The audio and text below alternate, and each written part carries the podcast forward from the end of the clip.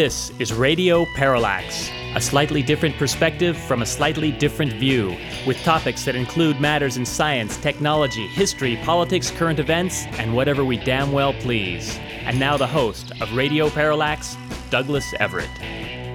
Welcome to the program. We have a very special guest in our second segment today, someone who's been on our short list, uh, as it were, of people we would like to have on this program. This would be Dr. Neil deGrasse Tyson. Dr. Tyson is funny, he's informative, and he's been involved in the controversy over the demotion of the planet Pluto, which he will talk with us about in our second segment today. We're also going to have a chat probably in our third segment with fellow KDVSer Jeff Fekete, who's written a book about how you can attend the Super Bowl if you're determined to get a ticket, something a lot of people do every year. Let us begin the show as we like to do with On This Date in History, which in our case today is January 29th. It was on January 29th in 1820, 10 years after mental illness forced him to retire from public life, that King George III, the British king who lost the American colonies, died at age 82. While the two nations, Britain and America, have remained close over the, uh, the last couple centuries, America felt it necessary to found a new nation that did not allow power to be handed from one generation to another just because of family connections. Except we, we did make exceptions for guys named George. I guess we just had a soft spot for King George and his mental illness. And speaking of royalty, in this date in 1891, following the death of her brother, King Kalakaua, Liliuokalani became the last monarch of the Hawaiian Islands. It would be just two years later when, with the help of U.S. Marines, Sanford Dole and his Committee of Safety removed her from the throne. It's funny, in a safe deposit box, I found a document referring to my great grandfather that mentioned Sanford Dole. On this date in 1964, American director Stanley Kubrick's black comedy masterpiece, Doctor Strangelove, or How I Learned to Stop Worrying and Love the Bomb, opened in theaters.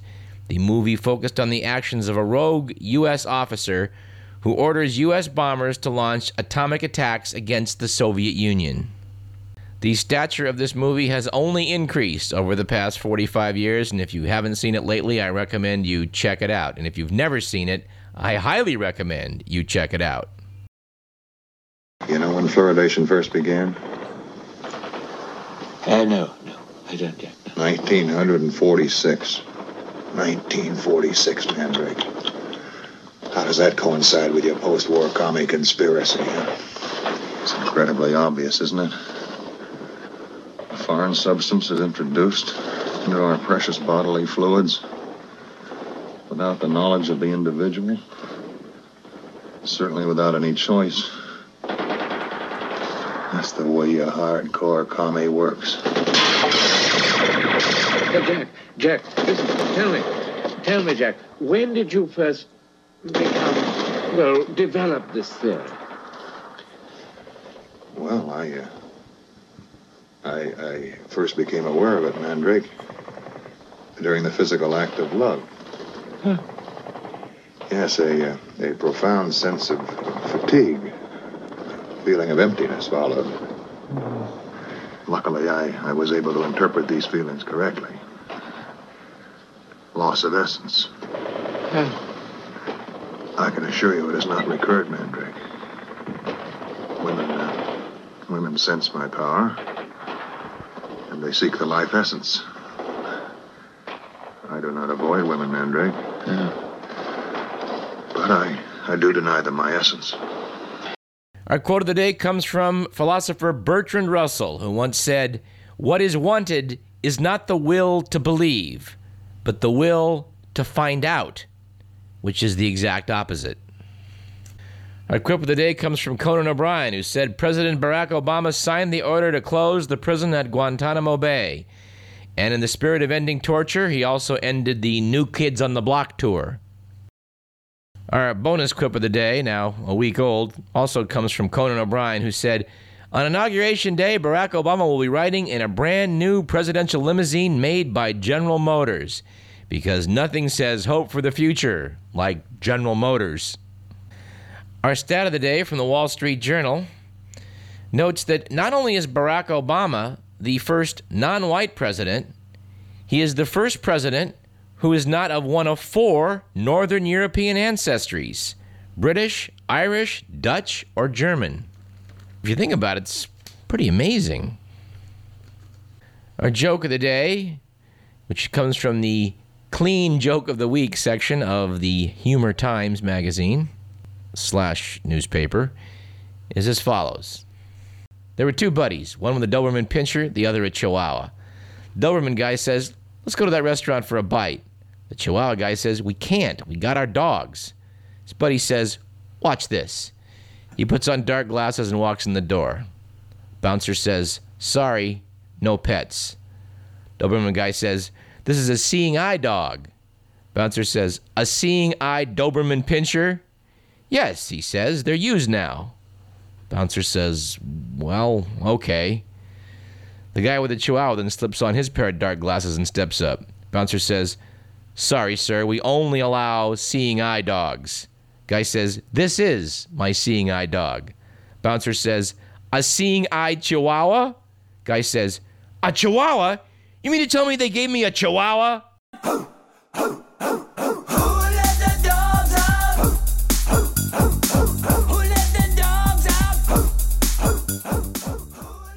Let's do a bit of follow up. First of all, with an email sent us by Bruce, who commented uh, when I remarked a few weeks back about the incident where I made up the uh, explanation for why I fell to the ground, saying, Oh, I just wanted to lie down. Bruce notes that the term for that is confabulating. Its psychiatric definition is a plausible but imagined memory that fills in gaps in what is remembered. It is a term I always associate in my training with drunks. And Bruce indeed added in the PS My neurology teacher says that's what drunks do when found in the gutter. They make up a good reason why they are there. And in a letter not sent to us but the Sacramento News and Review, a man named William G. Hamilton from Rocklin had the following to say. This is in response to a review of the movie Valkyrie, which we liked very much. SNNR Clips is at the top of my list for movie reviews. However, the writer of the review for Valkyrie, currently showing in local theaters, was absolutely clueless. The movie does not paint itself into a corner. Anyone who's familiar with the attempts to kill Hitler will know this is not a movie that, quote, tries to get you to root for the Nazis, unquote. On the contrary, it is a true story about one of several failed attempts to kill Hitler and wrest power from the Nazis in order to save what was left of Germany and end the war in Europe. Most definitely, the movie is not heavy handed and slow, if you have the slightest sense about what is occurring. It is not lifeless and borderline silly, but captures the moment, is fast moving, and is as historically accurate as a film can be.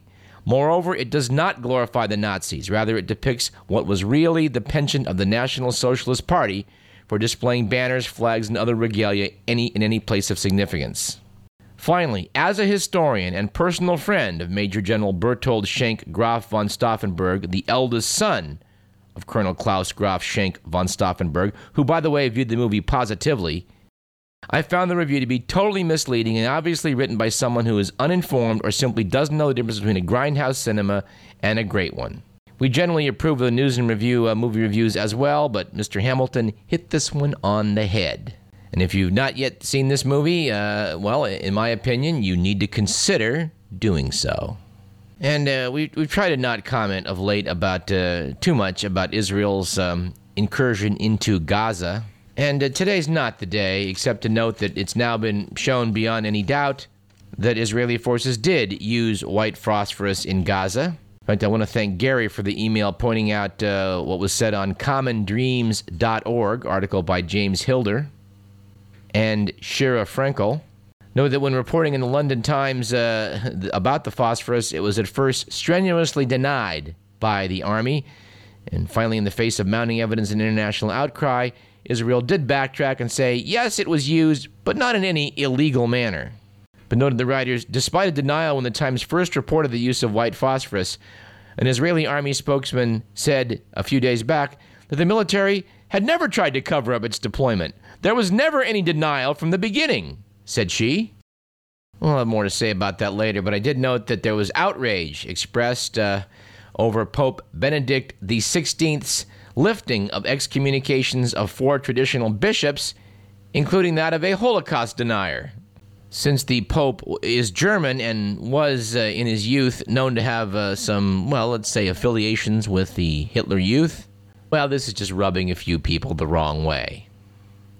Personally, I wish people would channel some of their outrage into uh, the atrocities that took place in Gaza, but that's again story for another day. Let's instead delve into the good, the bad, and the ugly.